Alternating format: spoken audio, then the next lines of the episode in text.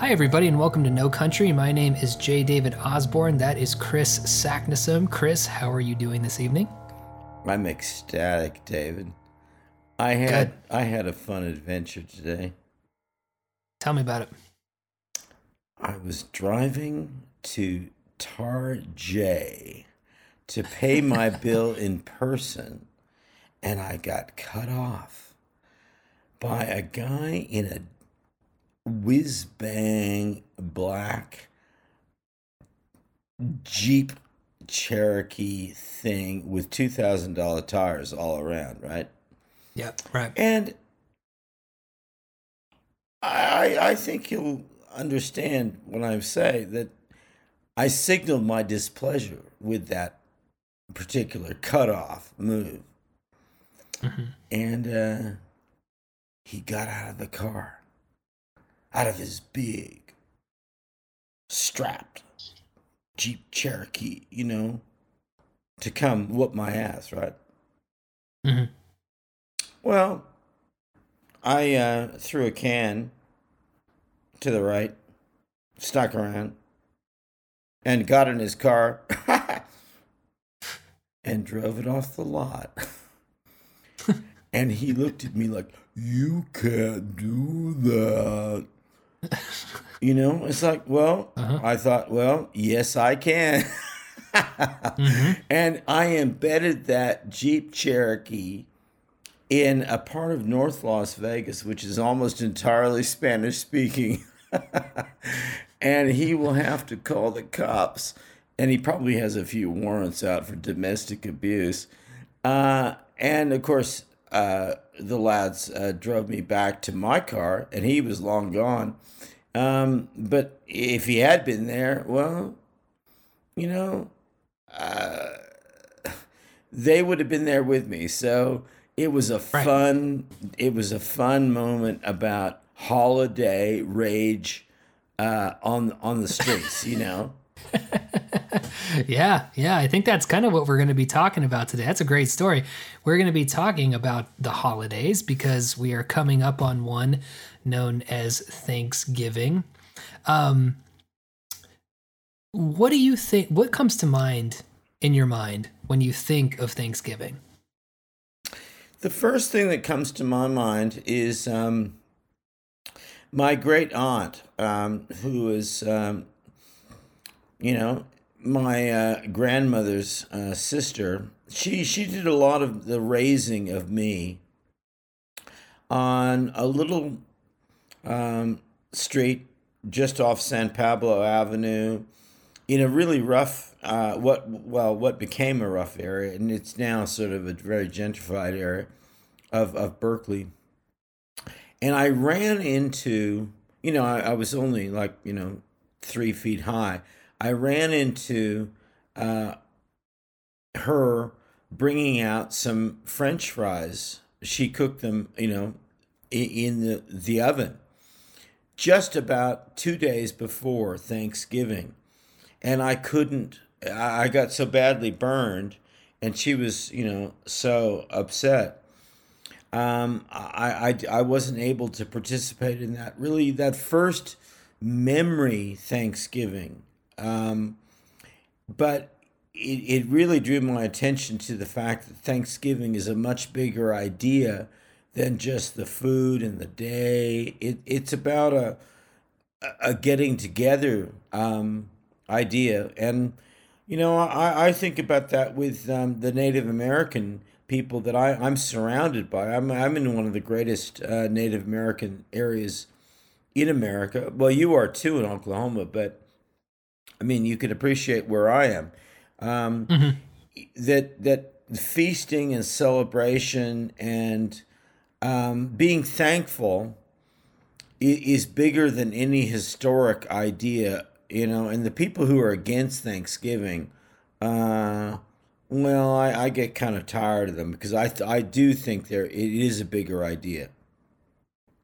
Yeah, I agree. I have seen a lot of stuff online about not going to do Thanksgiving this year, in particular because of the current situation with the virus and everything like that. But it seems to me to be attached to a thought about Thanksgiving as a concept and the idea that you can trade in the family that you have for your family that you have selected for yourself. So I'm of two minds about this. My first mind is that you should be able to select a family that you enjoy being around that's called your friend group to those of us who have those things where you can kind of get together and you can share values and you can uh, uh, have a good time, drink beers, whatever.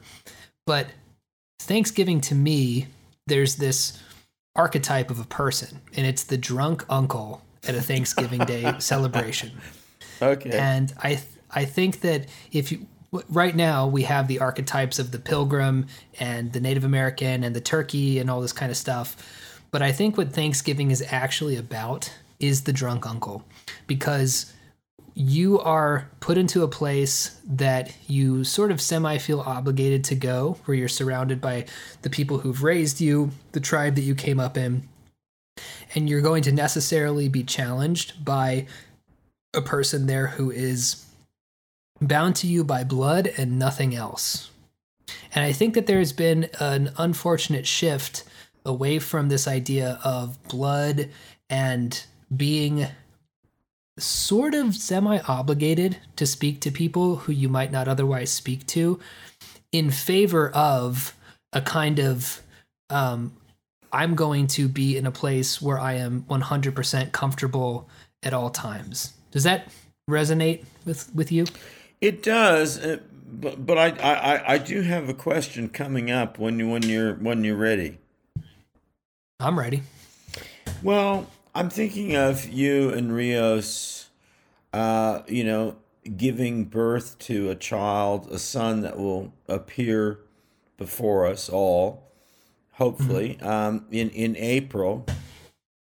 And you're mm-hmm. you're going to be creating your own uh, family rituals, family uh, ceremonies. You know, you're you're going to be reinventing um, and also n- newly creating um, some some rituals and ceremonies for your family. Um, you know, I, I, I think back to um, a moment when um, uh, my uh, first wife and I met uh, two of our friends, couple, um, the first time after college, and it was at Thanksgiving. And it was an enormously awkward time where we were trying, we were living so poorly in, in, in the midst of, of, of, you know, a very high crime area. Uh, and, and I was working just harder than I would ever like to. Um, but we tried to create this moment of Thanksgiving, and we were really working on the paradigm of parents and the past at a level that we just simply were not economically able to deliver on you know i mean mm-hmm. i mean mm-hmm. we, we, we were one one phone call away from a murder uh, on the on the street in front of our house. You know, it was like that. Um, and I just wonder. So, how are you looking forward to gaining control of of this uh, ritual moment? However, we you know we, we can throw out the ritual. We can say Thanksgiving's wrong, but but really that's just that just sounds terrible to me. I mean, I I, think that f- food, feasting, celebration, gratitude, at some point uh, in the year, that's always going to be appropriate. And I, I just don't mm-hmm, think mm-hmm. that there's anything that will argue against that. So I, mm-hmm. I'm wondering how are you going to build your family's ritual of Thanksgiving? And let's make that two words for a moment, okay? Mm-hmm. Yeah, okay. Well, that's a very great question. I think that looking at that word in particular, I would essentially say that when you get together with a, a family unit, and you are giving thanks for the things that you have, necessarily what you're talking about are also the things that you sort of do not have. So I think that when you get a society that is so spoiled as our society is, um, you begin to look at Thanksgiving as something that's kind of a burden because now all of a sudden you're not necessarily uh, looking at what you do have, you're looking at all the things that you potentially don't have. And so the answer mm, to how to mm. actually ac- accurately give thanks for what you're doing is to go deeper into that idea of not having. And so I think that a good Thanksgiving Day tradition would be to start off in something like a soup kitchen. Uh, perhaps this all takes place the day before Thanksgiving, right? Where it is a day where you wake up early, uh, where you potentially are maybe fasting, right? The idea of fasting before Thanksgiving is really interesting, but you feel a profound sense of lack, and then you go and care for people who are lacking much more than you are and it has to be sort of grueling. It can't necessarily be um, something that's really easy where you sort of show up and just like spoon things into people's plates. You have to be doing some actual physical work. You have to break a sweat. You have to interact with people who 364 days of the year you otherwise would not interact with. And the idea would be that when you actually hit Thanksgiving, and you were there kind of with your family in a warm house with good food and everybody having fun and laughing and et cetera, et cetera, that you'd actually then begin to have thanks for the thing that you are doing in that moment because you've experienced the lack before it. So our current um, sort of movement away from Thanksgiving, I think, has a lot to do with how comfortable and spoiled we are. So there's a bit of an ascetic practice before that that I think would be necessary. Well, I I, I hear that. Um, could you share with our listeners some of your thoughts on um, on diet and, and and and you're a radical dietitian in my view. Um, I don't agree with everything that you say. Um, uh-huh. But I, I think that what you're talking about, I, what I certainly do agree with, is that what you put into your body is is mm-hmm. what you mm-hmm. put into your mind. I, I certainly do agree yeah. with that. Um, right. Do you have any thoughts on on? I don't know. Let let it all hang out, David. I mean, you're a dietitian, sure. adventurer.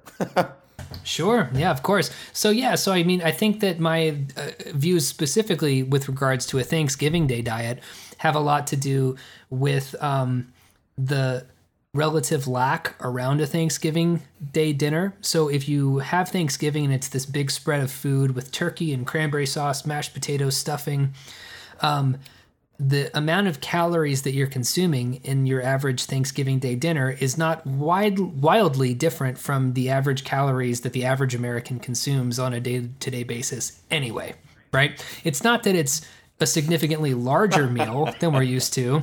It's that it's a large meal that is different from the other large meals that we continuously eat. So I think that uh, diet in general is one of the most kind of neglected things that we look at in terms of our mental health. Uh, physical health is pretty obvious, right? If you eat too much, you become obese, and that is uh, not a good situation for anybody, whether it's the obese person or the people who have to incur the costs of the obese person or sit next to them on an airplane or what have you, right? It's just not good for anybody.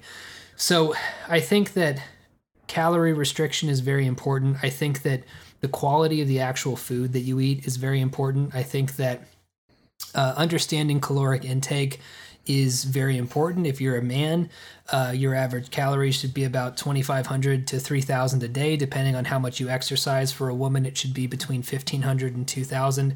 And that's just to create this kind of balance. Um, I think that there's this great idea with Thanksgiving, though, where if you actually, for the rest of the year, were able to maintain a healthy caloric balance. I do like the idea of one day of complete, you know, Dionysian gorging, right? Getting as drunk as you want to, eating as much as you want to, having a festival, right? You know, a cornucopia, literally. Like one of the other symbols of Thanksgiving is this cornucopia. So it's supposed to be this day of abundance and excess. And the problem is now that we have completely flipped that in this country to where every single day of our lives is caloric mm, uh, uh, excess. And then we get this day where you're supposed to be feasting to recognize the other days where you are not feasting and we no longer feel thanks for that right? So thanksgiving begins to feel like another chore right? It's like well i already eat so fucking much every day and now i have to do that again but not just that i have to listen to my drunk uncle talk shit all day. Of course people are going to hate thanksgiving. It's because their whole yearly paradigm is so messed up and so americanized that this day seems like hell. Imagine if your job every day, let's say you're a, a porn star, right? I'll keep this PG 13, don't worry. But if your job every day was to have sex with as many people as you could possibly have sex with, well, then when you go home, and some porn stars are like this, they are they are married. You go home and you're supposed to have sex with your wife. What is going to make the sex with your wife interesting in a way that having, you know, a foursome with these different porn stars, right? That is different from that. That's our relationship to food. So if every single day you eat like it's your job, you eat like it's your job, and then one day they have, okay, so now this is so hilarious, man, because in America, we have a day where it's like you're going to eat like a pig. And most Americans are like, what is that Tuesday, Wednesday? Like what's what's special about that? You know what I mean? But I think that and I'll wrap this up really quick. So, I think that the large swath of the poor of, of the population already eats really bad. So a day where you eat a lot and you eat really poorly is not special, right? But I think in an ideal society, let's say it was a society where you were calorically restricted every other day except for Thanksgiving, and then you got together on this one day and you ate a lot. Then you have to deal with the drunk uncle. But the drunk uncle takes on a different uh, uh, sort of significance in your mind. Because now the drunk uncle is the cost that you pay for abundance. So you begin to realize that the cost of living comfortably, the cost of having enough food to go around, is that you have to deal with people who you don't necessarily like or agree with. And when you very significantly take out that abundance thing and make abundance a thing that happens every day, all you're left with is the drunk uncle. And the person who has been gorging themselves all year thinks to themselves, well, why should I have to put up with this? It's just a regular day except I don't get to do what I want to do, and I have to be around these assholes. That's the problem with Thanksgiving right now. I would just like to point out to our listeners that, that I asked David an innocent question about dietary advice for Thanksgiving. And, you know, but this is the kind of thing that we get with, you know, it, it's, it's interesting. Mm-hmm. Um, you, mm-hmm. you can't close down an open mind. That that's a great expression. I said that actually. You can't mm-hmm. close mm-hmm. down an open mind. Um, True. So um, we got a, a long um, screed there about some things that are are, are needing to be unpacked. Um, you know, really, but you know, I, think. Oh, by the way, dietary advice. Dietary advice: eat a lot of protein and healthy fats, and uh, make sure that your beef is grass fed. There you go. See, you, you, can't stop. You can't stop a, a, an open mm-hmm. mind, can you? Um, no. But but what I want to get to though is um, the idea of the drunk uncle and and the social aspect of not just Thanksgiving um, or Christmas, which is coming up. You know, I heard I heard the song that drives me around the bend this morning. Uh, which, which one is that? Should I share it? Yeah, do it. Oh, here comes Santa Claus. Right down Santa Claus Lane. Yeah. you know? I mean, oh. I just, when I hear that song, I start to think about uh, how many uh, geological hammers and automatic weapons do I have Mm-hmm. available uh, right right now? You know, Mm-hmm. um, because I, I, I just can't uh, live with that song. I, I, I think it's a it's a it's just an earworm that is just beyond my capacity to deal with. But um, I want to get back to um, you know the drunk uncle because I think that what what what you were saying was something very important about not just food, um, but the social occasion of of Thanksgiving or Christmas. You know, we have many actually, and and and, and with our young people who are, are struggling to uh, have some redeeming moments about graduation. I don't know. I mean, I I, I have several of these young people in my life um, that I want to celebrate, uh, and it, it's just very difficult because we can't kind of you know do the thing, you know. Um, so we got to be, you know, zooming and and you know all this kind of stuff, and it's like, well, it's not really the same as like, you know, having a dance with someone uh, who's just graduated from university. You know, it's, it's not the same. But let's look at that drunk uncle idea. Um, you know, one of the things that that that really um, uh, and I'm not sure where to put it in my um, writing uh, bin. Um, I, I've decided not to include it in my uh, nonfiction collection that I'm I'm putting out to major agents and, and the world now.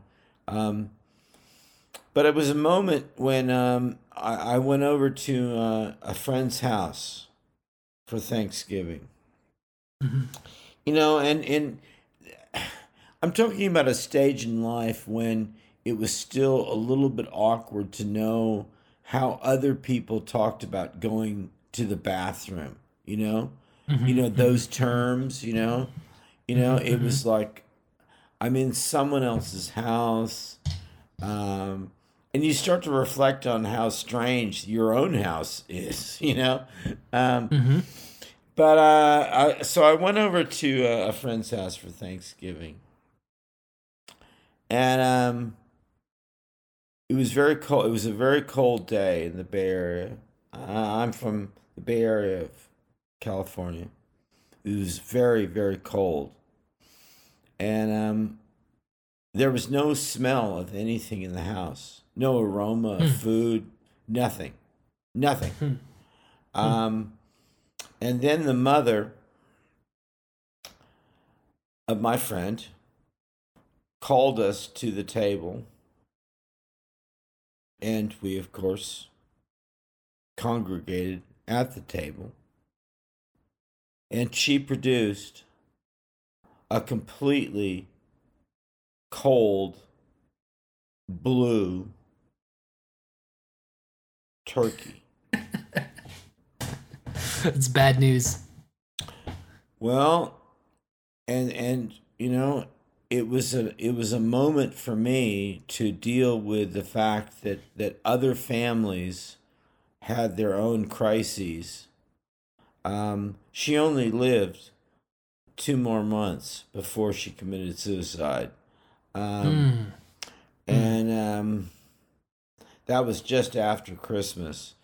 But I was there on the day that that that uh, you know you, you as children we think adults naturally have all the answers. And then it's very difficult to deal with those moments when they don't when they have fallen down when they're broken when they're miserable and lost and needing great you know support. Um, that was my first real encounter in life with a mental health crisis. Um, And it was on a great day, you know. It, it could have been a Right. great day, you know.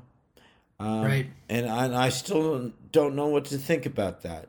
I mean, it was a, a completely uncooked turkey um, presented at a table uh, with a maniacal grin, and I, I, I see that woman still, and I, mm-hmm. I feel for her. Um, I, I don't know what lack of, of support we're, we're giving to mentally you know ill people. Um, right. And you and I talk about what, what the definition of mentally ill. I, I, I really love that you and I can prosecute, you know, a, a, a new idea of what mentally ill means because we've got we've got you know a lot of latitude and gratitude for you know local neighbors who are crazy um, even our own craziness you know mm-hmm. so mm-hmm. I, I would like to see this thanksgiving be about honoring people who don't fit into a framework that is easily assimilated Right. The drunk uncle, for example. Yes. This is a thing that people don't want to admit because it's a difficult thing to admit. It's it's frankly very easy to cast people off to the side if they make you feel uncomfortable in any way shape or form or even if they do things that are objectionable that you would have every right to have a word with them about if you if you got into that kind of situation. But thinking about this uh, this mother with the uh, uncooked turkey, um, yeah, it makes me think that this problem has probably been going on for quite some time. Uh, it would be hard to quantify it, how far back it would go. I tend to analyze things in terms of 2020, but this is clearly a thing that has been going on for quite some time. And it's interesting that um, when I think of that turkey, I think of all the other things in her life that she might have thought were, you know, underdone or underappreciated, right? Because what is the uncooked turkey but like presenting how underappreciated she feels on a day-to-day basis back to everybody who's at that table. That's a sta- it's an artistic statement in a way. Yes, and, it is. Know, rest in peace. Yes, it is, David. That that's a great insight. That's a great insight. Follow that through. So, you know, when you're a per- when you're a mother in particular, and I'm not going to be able to greatly articulate this because I have never been or uh, will never be one, but but I've had one. Uh, being a mother is a very thankless job. Uh, you are essentially tasked with sort of developing a family, especially um, years ago uh, when you know it was like the gender roles were more kind of traditional, right? Where a man went out made all the money, the woman was tasked with doing X, Y, Z. But I think that the amount of uh, the lack of appreciation that a, a, person might feel for what is essentially a thankless job could eventually worm their way into a person's brain and uh, manifest itself the way it manifested uh, for her, for her, you know. And who knows what the inciting incident was that made her uh, eventually go through with a suicide, but there was very clearly some um, lack of acceptance that she was feeling in that moment, and in a broader sense, how how I would bring in the drunk uncle to all that. I think that everybody is is in need of a, a feeling of warmth and camaraderie and a day in particular where everybody just gets together and and in a mystical way feels each other's uh, presence, right? And unfortunately, this woman, I think, had probably been through some things where she was cut off from it and thought of everything as a task to be completed and a thankless one at that, and at that point she had just checked out well i think that's a very good read and i i um you know i, I hope that what we're doing is is injecting back some thankfulness you know not mm-hmm. just for the thanksgiving but um i mean you and i have have it, it, it in different ways survived mm-hmm. um by grace beyond our imagining. I mean, I, I, I mm-hmm. certainly think that. And um, mm-hmm. you, are younger, but I, I know a little bit about your background, and I don't think you'd mm-hmm. be here without some grace um, nope. beyond uh, your uh, planning.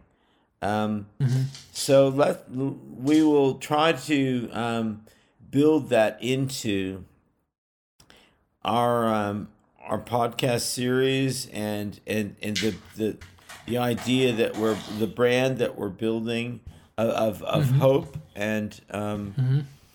but I, I, I do have an interesting other contra story um, which I I think was a very wonderful moment in my life and mm-hmm. it's about the Macy's Thanksgiving Day Parade. Oh, classic. We would watch that every Thanksgiving. My mother was obsessed with it. She would turn it on TV. I would wake up to it. Um, I have nothing but fond memories about the about the Macy's Day Parade. It, it, it's simply a great American institution, and I think it's a great institution in the heart of of New York. Um, you know, I mean, I I'm not from New York. You're not from New York. Um, but mm-hmm. but everyone identifies with New York because it's it is the greatest American city of all time, and um, mm-hmm. it, it, was um, one of the coldest days that the, the, the parade had ever been launched, and I mm-hmm. came mm-hmm. down from my uh, New England college. Um, and I, you know, I, the thing is, and I've just posted on Facebook about how hard I had to work at that New England college to to even be there. Um, so mm-hmm. I'm I'm not really uh, too keen on accepting the the privilege idea because I, I fucking worked really hard, um, and I worked harder than harder, you know. Um, but I, I came down with some friends, and um, well, we took uh, we took some substance, as Terence McKenna would say, uh, on a beautiful, beautiful, clear, brilliantly clear November day, and uh, I lost track of my friends uh, because, in part, you know, of the substance, but also just because it was such a beautiful day. And I found myself next to this family of black people. And uh, the older boy, who was not that old, was being left behind. And I, I, I said to him, you know, I, I signaled, you know, do you want to get up on my shoulders? And of course, he just did. He just he, right. he just did. There was no question about it. And then we went mm-hmm. off into the crowd, you know, and he would get, you know, a hot pretzel for us, or you know, his family weren't going, oh, some white guy just stole our kid, you know. Mm-hmm. You know, no one was saying anything about anything in those days. It was just like, let's be cool with the day and mm-hmm. we all ended up back in a in their apartment in the Bronx for a Thanksgiving feast, if you like. I mean, it was not mm-hmm. like a it was not like a Greenwich, Connecticut feast, but it was a pretty good feast. And yeah. and no one said to me, "Oh, you can't walk off with my black son into this crowd." Mm-hmm. You know. Mm-hmm. You know it was just it was those days were different. It was just they were not about um, restrictions or boundaries. They were about hope, and I think mm-hmm. I, I would like to think that that today we can get back to the idea of hope for Thanksgiving. Mm-hmm. Do you hear me? You yeah. Know? Yeah, no, I definitely hear you. I definitely hear you. I think that that is uh, probably the most important takeaway from the whole holiday. And it's what people need the most. And it's what I'm honestly uh, disturbed and a bit dismayed about the discourse that I see surrounding this thing about, you know, getting rid of your family and, and just, you know, going off with your friends and doing whatever. To me, that seems like um, the experience that you had at the Macy's parade is super important because I think that it should be a day where people slough off all of this bullshit that they have been saddled with and are just like, hey, this is a guy who is in this whole thing with I think concerts performed this task back when people could go to concerts. Yes, It was kind of like a, it's, it's it's it's kind of like the um who's the guy who invented the temporary autonomous zones? What was his name? Um anyway, it's a temporary autonomous zone where everybody is able to sort of like ignore all the things that society says that they should be and allows you to become who you actually are, which is used in some kind of unsavory ways, I think, but in the context of a holiday where everybody is getting together with family, I think can be uh, uh, really important. And the concept of hope, uh, I just kind of want to briefly introduce some some more uh, Forteana into the podcast, if that's all right with you. Um, do it. is that cool? No, okay, cool Dave. because I think I think hope uh, is necessarily net, hope necessarily comes from a sense of wonderment and enchantment with the world around you, and I think that the uh, Charles Fort and his ideas of um, you know not having these kind of codified, solidified facts in your mind, and instead having just this openness to what's going on around you is a big problem that we have today. So I have, if you're ready for it, uh, a fun Fortean Thanksgiving nugget, right? I'm ready. Um, so apparently the the Fortean Times are still going really strong, and there's a, a, a, a Charles Fort Society uh, message board, and I found this on the message board. And it's actually from very recently. This is from um, early November of this year, and it's from a user named Analog Boy. So you know, shout out to Analog Boy. But he's talking about uh, stuffing, the stuffing that we put into turkeys, right? And he goes from there, and I'm quoting The historical experiments of stuffing poultry with fruit go back to a time where it was commonly believed that acids were necessary in the creation of batteries and therefore electricity. Many, having read Frankenstein, performed their own experiments to see whether birds could be reanimated with plums in the oven. This unsuccessful endeavor gives us the term plum duff. The traditional stuffing we use on turkeys at Christmas today is actually based on the scientific workings of Josiah Cook, who invented the sage and onion battery back in 1707 when he mixed sage, onion, chestnut, a lemon, and a few herbs to cause a plucked chicken to dance about doing the hokey pokey with entertaining nods and winks to the prospective diners. Even more impressive when you consider its head was in a bucket by the fire. All right, so there's a few things there. So I looked up this whole onion battery thing, and apparently an onion battery is real. If you take an onion and you drill about 30 holes in it and soak it in an energy drink so it gets all those electrolytes going, and then you plug an iPhone into it, you just take the iPhone charger and plug it straight into that onion. It is an extremely low voltage of charge, but the iPhone will register as charging in that onion. So I think that's interesting to begin with. There's a video that was reported in the Daily Mirror in the UK, which I think is kind of a tabloid newspaper, but we're not we're not picking favorites here. We're just going with, with whatever's cool. Um, to uh, uh, 2019, where there was a family who was uh, fixing up their their dinner, and uh, a chicken, raw chicken, that's on the table, uh, began to slowly crawl its way off the plate and onto the floor. Right. So there's a lot of interesting stuff going on there. But I, I just I, I love that our uh, some of our Thanksgiving traditions are based in this deeply weird shit.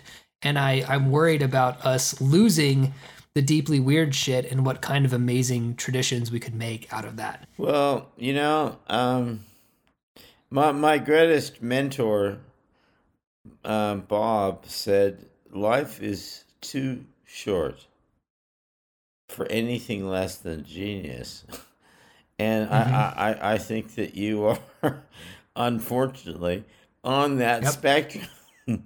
I don't This know what, what you get. I don't know what that will mean for your life path, but I think it's it's immensely entertaining, and and I hope people uh, appreciate.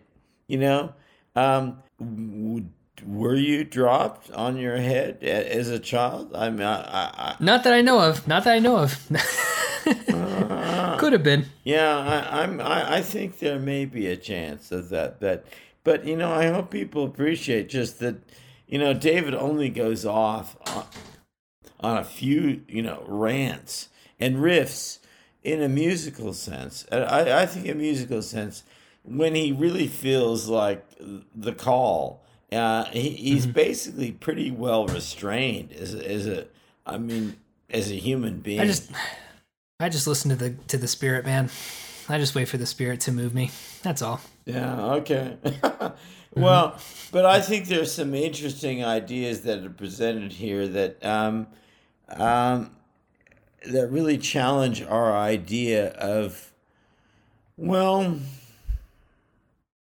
everything. You know what we're going to get to with with the um, the the next phase of our podcast is a prosecution of Charles Fort's ideas, and which I think is really important because he was one of the happiest skeptics, a joyful skeptic, um, and an empowering skeptic uh, that that led us all into a, a, challenge of scientism and an enjoyment of science at its best. You know, so he was both things. Um, but I, I think that um, what what Dave and I are, are, are going to do in the next s- sort of trajectory is um, look at some of, of Charles Fort's ideas really closely, have some fun with where these ideas have gone, and Yep. really lead to, I hope, some personal experimental projects of our own because we are all scientists, are we not, David? We are. we we don't have to uh, just give way to the scientific experiments of other people. We we, we can actually do some things ourselves, and um, I, I think this is enormously powerful. This is uh, part of my um, major textbook for uh, Routledge Press. I, I, I advocate people, not just writers, you know, but people, ordinary people, getting control of day to day observational science, you know? Back in the day, we had a priest cast of people who uh, would hand down texts from on high, and they wore these very specific robes, and they had a very specific way of of giving information out to people. And we've transposed that into scientism, where there are people who are also wearing a, a very specific uniform. There's no real reason why a scientist has to wear a lab coat when they make public appearances, but they still do that as a sign of authority. And I think that you and I are trying to. Oh, oh bless you, bless you. Well, No, no worries. Um, we're trying to kind of like blow the lid off of all that kind of stuff so that people can start thinking for themselves. I think as we're sort of winding up, you brought up a concept about grace. And so I think that the way that a typical podcast talking about Thanksgiving would wind up would be to talk about what does it mean to give thanks? What does Thanksgiving actually mean? But I'm interested in this concept of grace. So I want to put the ball in your court.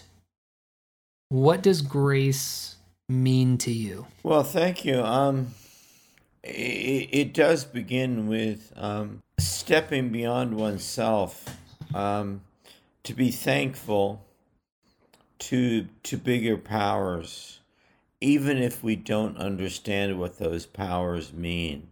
Um, and I, I think this is something I, I, I see in my um, my local um, Native American community. Um, they are enormously proud to have participated in, uh, say, the American military efforts, and um, to be with them on Armistice or, or, or you know Veterans Day uh, is a haunting ceremony of of belief beyond what they understand. And and by rights what they shouldn't agree with. Um, so I think that grace starts with um, a belief in something, uh, uh, larger powers, larger mm-hmm. powers, mm. and mm-hmm. and that the also that, that it begins with an idea that maybe our own powers of social connection are greater than what we think. I mean, I, mm. I I'm I I'm a better teacher than I was ten years ago to uh, enormously challenge, uh, you know, black students mm-hmm. and people of color. Um, I didn't set out to be that, you know. I, that wasn't my, my, you know. I didn't just have a business plan to do that. Um, mm-hmm. but I, I, I, just listened to um, a deeper heart, and um, hopefully, I, I, I've been something that that that does mean something to uh, people from very different backgrounds. Um, so I think grace starts with humility and respect, and um, that that we can actually be part of a magic uh, that is bigger than us if we just subsume ourselves into that magic. Love it. Love that. That's great.